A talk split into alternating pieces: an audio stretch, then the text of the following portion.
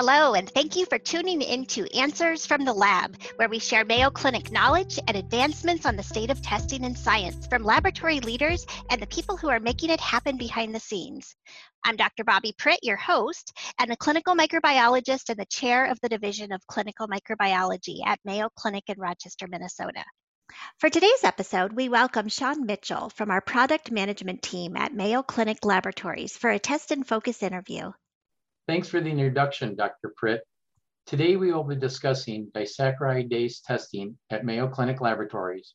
But before we get started, Dr. Hobson, could you please share a little about you and your background with our listeners? Yes, of course. So I'm a pediatric gastroenterologist here at the Mayo Clinic.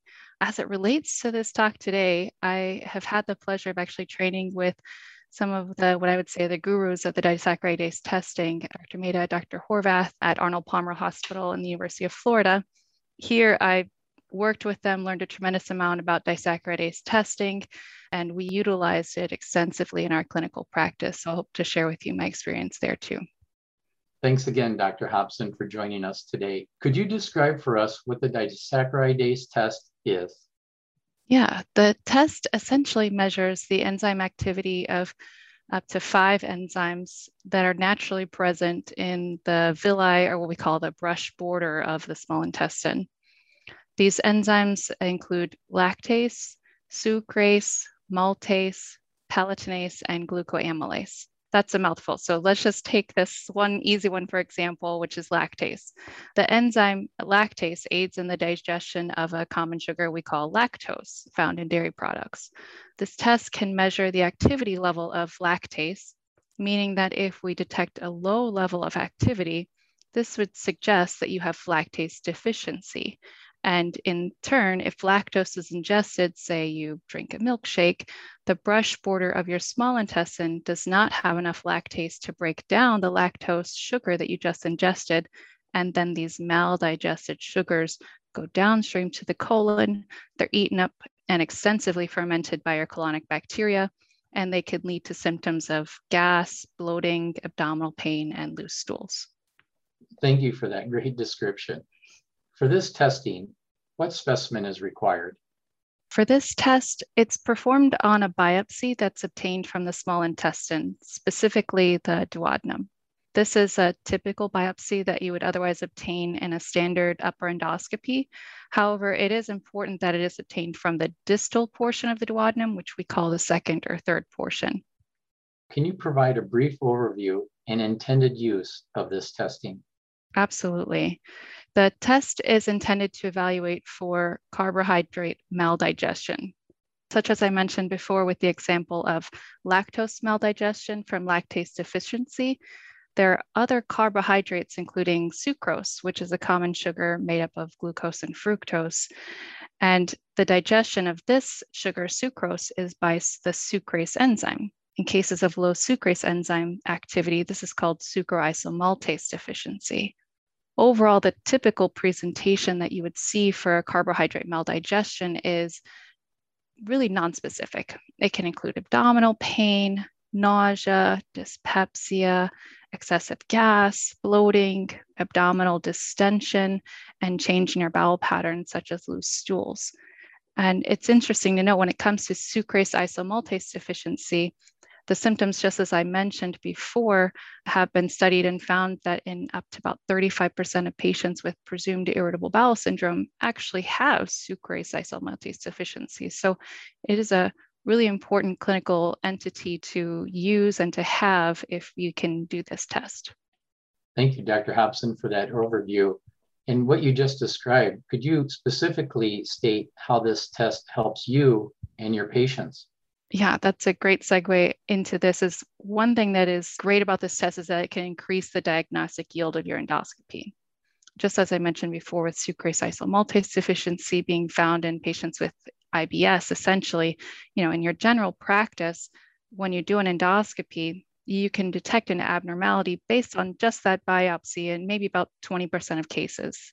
This is like finding gastritis or peptic duodenitis, but as you know, in cases such as irritable bowel syndrome, you may find that the, everything is normal on your biopsy. Now, the addition of a disaccharidase test in the right clinical setting would increase your diagnostic yield of finding an abnormality uh, by at least another 10 or 20%.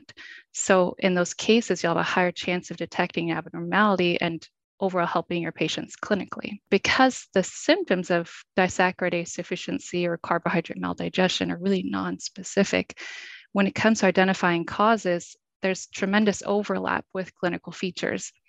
And sometimes these symptoms can be frequently considered to be, you know, potentially serious conditions such as inflammatory bowel disease or celiac disease. They have really common presenting symptoms. And so the key point I want to make is that oftentimes when we see these patients who have had chronic illness or chronic symptoms going on for such a long time, it's hard to piece together the history and it can be quite complex to tease out A causes B and in doing an endoscopy, the addition of this test may be really beneficial if you find a deficiency and sometimes can provide a lot of clarity for your patient's symptoms and oftentimes lead to a more positive clinical experience. Excellent. It's so important to understand how our testing can help with the patients that we see. And again, with what you just described and illustrated, what clinical action is enabled by the results of this test? Yes. So if the disaccharidase, A-phase disaccharidase deficiency is detected, the treatment is almost always diet modification. In some cases, there are enzyme supplements available, uh, such as Lactaid, that's used for lactase deficiency, and Sucraid, that's used for the sucrase isomaltase maltase deficiency I spoke about. I appreciate you providing this additional input from a patient management perspective. As we conclude our interview, how does this test improve upon previous testing approaches?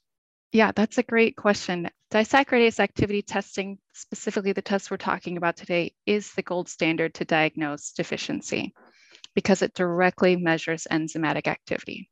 There are other tests available that include breath testing and stool testing, which are indirect measures essentially. For the breath testing, this is where you would ingest a substrate you're suspicious of, let's say lactose, and measure the levels of hydrogen in your breath in relation to how well that substrate is enzymatically broken down. There's limitations to this test. For example, in children, you may not be able to give a good breath sample. And in some cases where the hydrogen may be abnormally high, in, in such cases like small bowel and intestinal bacterial overgrowth. For the stool testing, the stool testing typically done in the past is reducing substances and stool pH.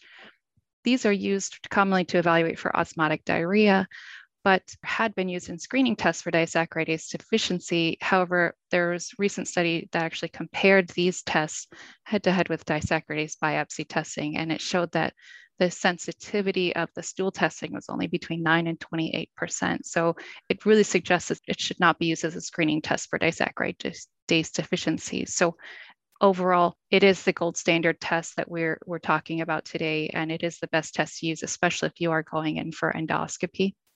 Excellent. Thank you, Dr. Hobson, for taking time today to update us on this new Mayo Clinic Laboratories test offering. You're welcome. Thanks.